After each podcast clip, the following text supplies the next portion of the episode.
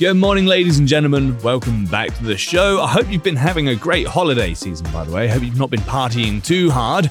Today we're jumping into a little bit of r slash let's not meet, so we're gonna get some get some of our creep on in this episode. This is episode 182. Grab your tea, your popcorn, and let's go with our first story from Color Revolt. And the story is titled The Laughing Bicyclist. How do you make a vacation last? How do you hold on to the joy, the clarity, the calm? Easy. You go to Aruba. You'll spend your time relaxing on cool, white, sandy beaches and floating in healing blue water. You'll meet locals brimming with gratitude for an island that redefines what a paradise can be. You won't just feel great, you'll feel relaxed, renewed, and ready for life. That's the Aruba effect. Plan your trip at aruba.com. Now streaming only on Disney Plus. My name is Taylor. Welcome to the Eras Tour. Experience Taylor Swift's record-breaking Eras Tour. Does anyone here know the lyrics? Prove it! Taylor Swift The Eras Tour, Taylor's version, with four additional acoustic songs. Now streaming only on Disney Plus. Quick little bit of backstory. I'm 21, male, and I just moved into my house, so I'm still not 100% familiar with my own neighborhood yet. The way the neighborhood was built makes it a rectangular shape lying down on its long side, with my house being at the top right hand corner of it. Sorry if that's confusing, I can clarify later if needed. So the other night, around 2:30 a.m., I was at my house alone when I decided to take a break from playing guitar and have a smoke before bed. So I grabbed a smoke and started out my front door. About three minutes or so into my cig, I noticed this faint noise of what sounds like an old creaky metal object that needs to get oiled. But the sound has a cadence which makes it repeat every two or three seconds. After this happens, for about 10 seconds, I notice that I can hear tires gripping the road as well. Then, out of nowhere, I see a man who looks to be in his mid 40s riding this horribly beaten down bike that's emitted a very intense, ear piercing, high pitched squeak every time he pedaled. As I stood in my driveway and he passed me, he kept moving forward, but his head slowly rotated left and locked eyes with me. I'm not kidding when I say this guy looked identical to Hannibal Lecter from the movies. But that's not what made my heart drop. As I'm locking eyes with him and he is moving past my driveway, he suddenly gives me the scariest, most widest, scariest jagged tooth smile I have ever seen in my life, and continues to lock eyes with me. And this was not an ordinary smile. I'm talking when the Grinch stole Christmas ear to ear smile. Within 15 more seconds, he continues pedaling and is out of sight. I can now just faintly hear his bicycle gears squeaking. At this point, I am wondering whether or not he is going around my rectangular block of the neighborhood and whether or not I can chief this SIG fast enough to get inside before he comes back round again. As I'm doing this, I uh, begin to hear the metal creak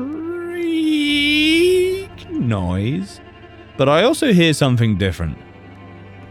I hear this dude laughing like a fucking maniac, which made me nope the fuck out of there.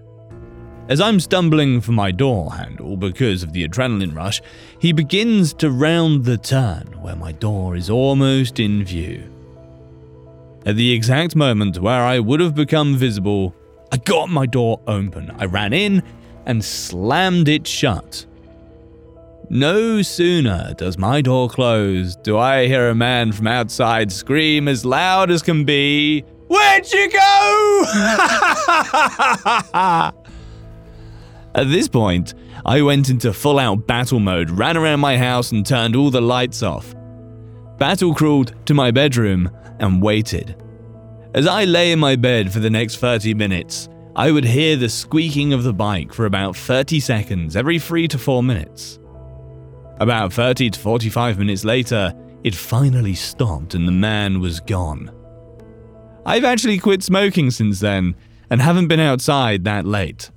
But every now and then, around 2:30 a.m., I can still hear the squeaking of the bicycle from the outside my room window. Imagine, if you will, an old man on a bicycle so creepy you quit smoking rather than going outside. Our next story is from Young Clegg The Birthday Whistler. It was New Year's Eve, my birthday, and myself and two of my friends were out the front of my house listening to music on my iPod.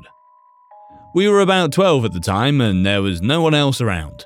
It was probably about 10, 10:30 at night, and we were waiting for the illegal fireworks to light up down the street. Happened every year at this time. It probably sounds a little weird. 12-year-old kids by themselves at 10:30 p.m. listening to Katy Perry in the middle of the street. But it wasn't too unusual.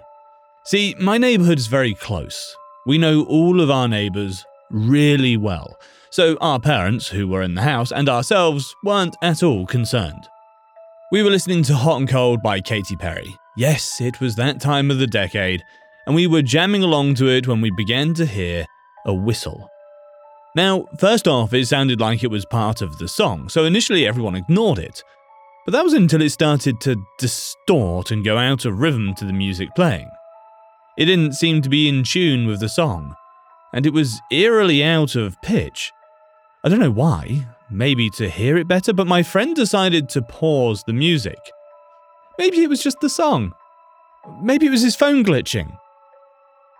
As soon as the music stopped, the whistling continued, pitchy and slow. We were a little bit spooked. It was dark outside, other than a few streetlights on the road. We couldn't really see much or make out of the darkness other than the strange whistling. We were able to pinpoint the direction it was coming from soon enough. We turned towards it and froze. About 10 meters from where we stood, just on the edge of the street lamp's light, was a man. He looked quite disheveled, most likely homeless, and he was just standing there looking at us, whistling that god-forsaken pitchy whistle. We were all frozen for a while as I guess we were caught off guard, until my fight or flight kicked in. I yelled at my friend to get inside and they began to scream and run up the driveway. I pushed and shoved them forward, terrified because I don't know whether they could hear what I was hearing. But the whistling had finally stopped. But something else was drowning out the silent. Heavy set footsteps. He was chasing after us. I screamed bloody murder at them, opening the door and shoving them inside, not caring if I hurt them. I turned and slammed the deadbolt just as he reached the screen door. I watched as his figure came into view. He was dirty, wearing soiled long sleeved clothes, had an unkempt beard, and wore a torn beanie. As I closed the door, he stopped just ahead of the screen, looked me dead in the eye, and murmured something that still makes my skin crawl. Damn it! One of my friends consoled the other, who was now in tears, as I watched him through the peephole. He lingered for a second more and disappeared into the blackness. I remember my friends grabbing me, asking if I was okay, and then pointing down to my hands. I was shaking like a leaf. We never told our parents. This was over 10 years ago, and it still gives me the heebie jeebies to think what would have happened if I hadn't noticed the out of place whistling. Disheveled old whistler? Let's not meet. I'm not sure what's scarier weird old men whistling and chasing children, or a Katy Perry song emanating from an unseen source down a dark street. Our next story posted by Ginsu Wife, in the middle of the woods.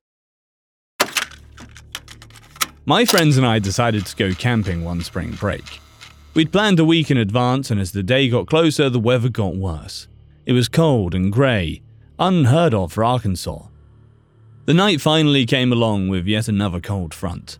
It was the 30s, but we had dressed warm and stocked up on whiskey and beer.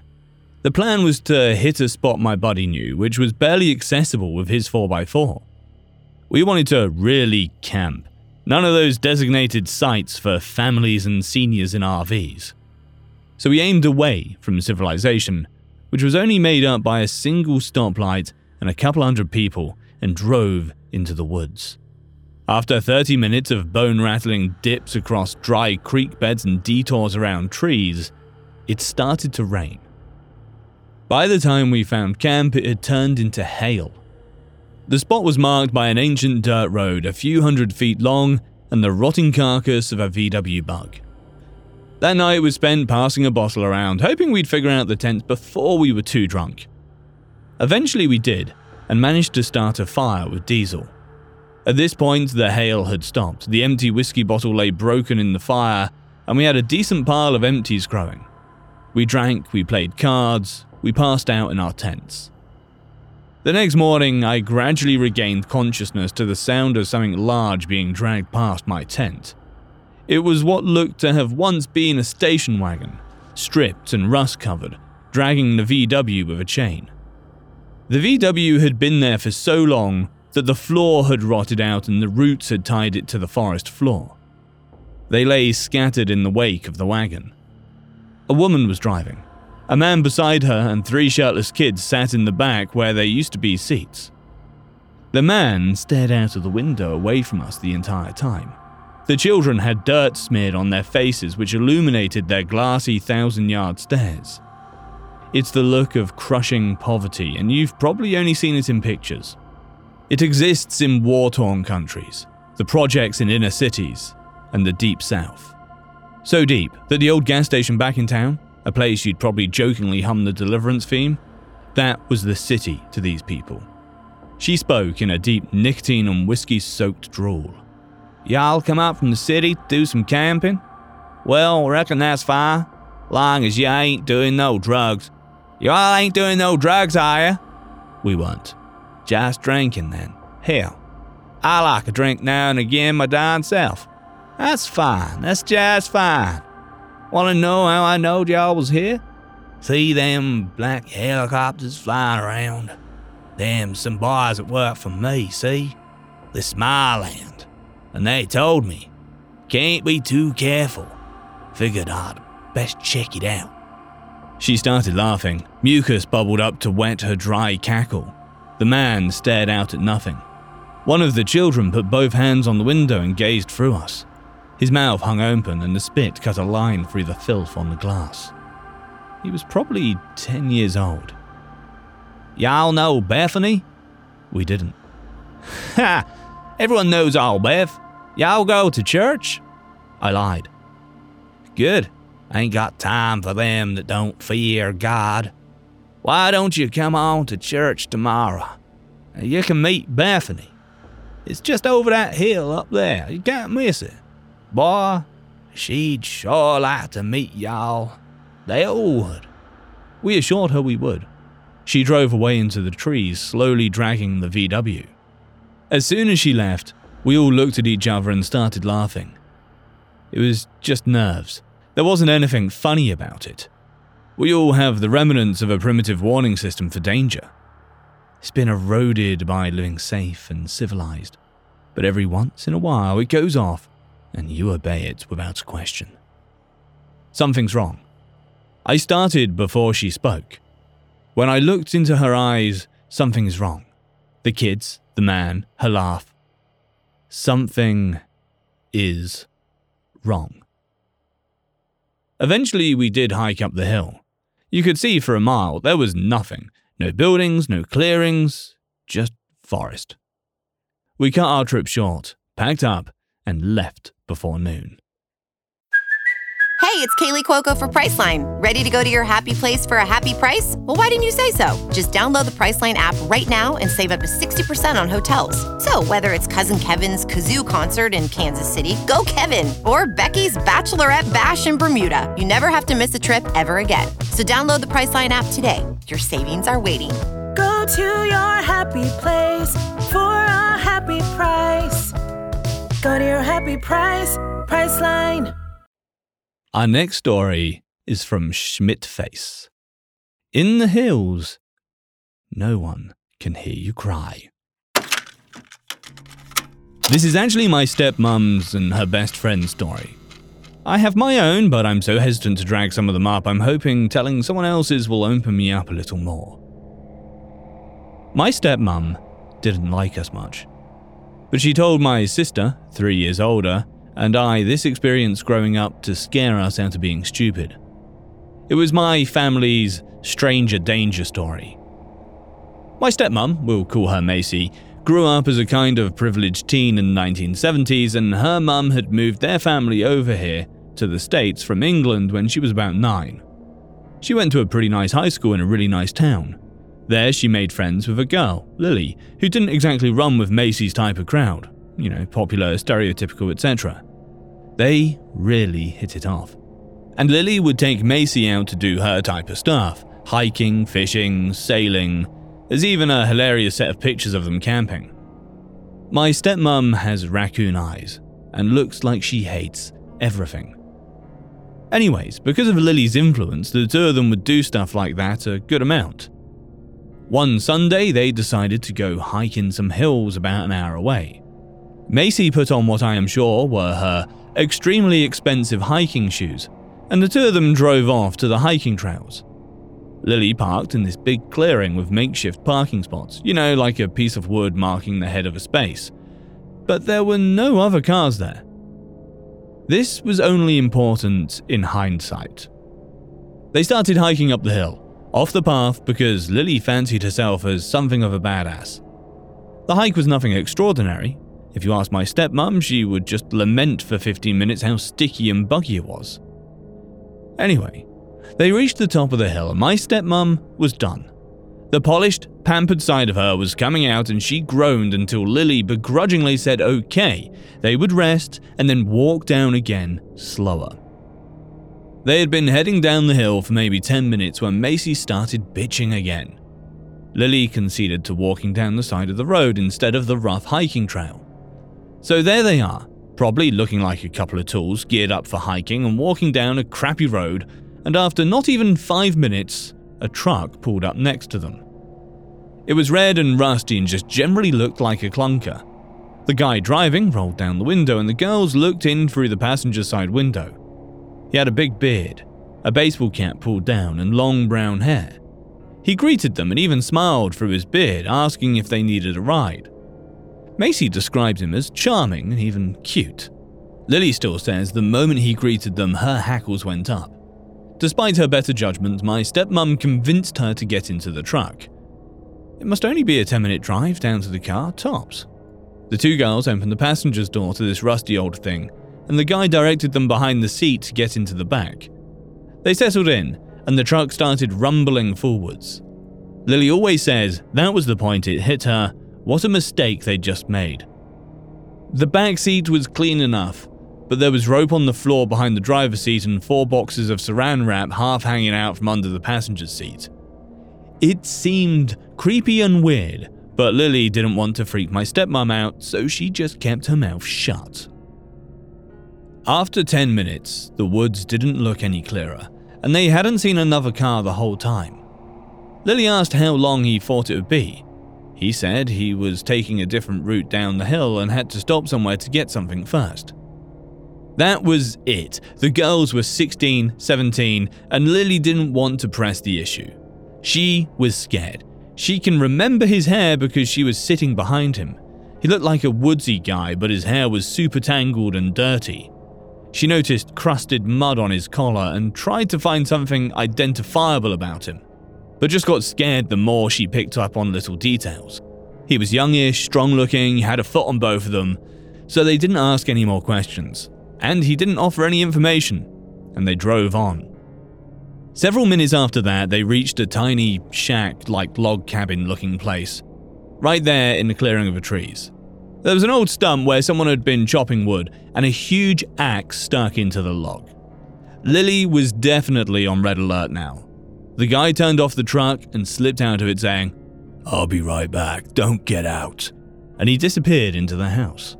Lily tried to talk to my stepmom about how she was incredibly uncomfortable, but she mostly just dismissed it. Lily started begging, increasingly freaked out, and finally put her foot down, demanding Macy exited the truck with her. So they got out and walked around the front of the vehicle. The house was about 50 yards in front of them. Why this guy would have left two young girls in the truck alone while going into the house is beyond me. They wandered around, looking at it hesitantly. If this guy really was decent and just trying to give them a ride, it would be super rude to just run off, right? My stepmom had this strict upbringing when it came to manners and a public persona, and she saw it as an issue of that nature. So she actually started to head back to the truck, opening the front door to climb in behind the driver's seat. Lily was pissed off and followed her to yell some more. On the driver's side floor, half hidden under the seat, there was a big hatchet. It had dried red brown stains covering the blade and stuck to the floor under it. Lily, understandably, lost her shit, and seeing it, my stepmom started getting hysterical. They decided that leaving was by far their best option at this point and just booked it off the side of the property into the trees. They bumbled around in the trees for a little while until Lily was fairly confident they were on their way back down the hill. My stepmom cried all the way down. Lily felt bad about it but was also completely freaked out that he would hear it and so kept trying to calm her down. When they finally got back down to the bottom and saw the old wooden fence that surrounded the original parking area, they were relieved. But as they got closer, they saw it. The truck. It was parked on the other side of the gravelly makeshift lot, just sitting there, facing the other way innocently. They couldn't see if anyone was in it, and of course, Macy wanted to run for the car, but Lily was super hesitant. She managed to calm my stepmom down, saying she wanted to wait before running out into the open to see what was out there. Remember, this is the 70s. No cell phones. There was no ranger station or anyone around. The parking lot was big and empty and open, and who knows what would have happened if they decided to stroll across it. Thankfully, Lily convinced my stepmom to chill, and the two of them hunkered down against a big tree hidden by bushes and other trees and waited it out for what seemed to be a couple of hours when the dark started to fall.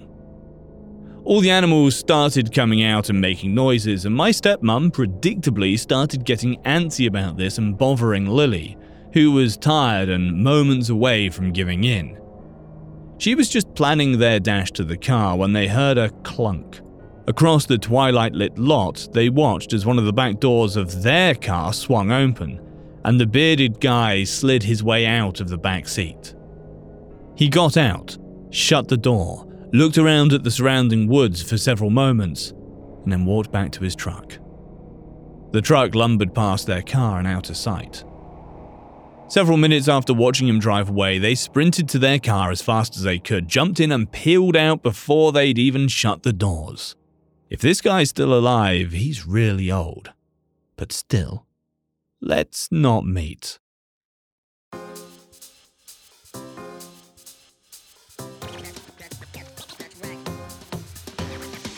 All right, ladies and gentlemen, this brings us to the end of this episode. It's been a pleasure as always. Thank you so much for listening, and I can't wait to see you in the next one. Peace out. Take care.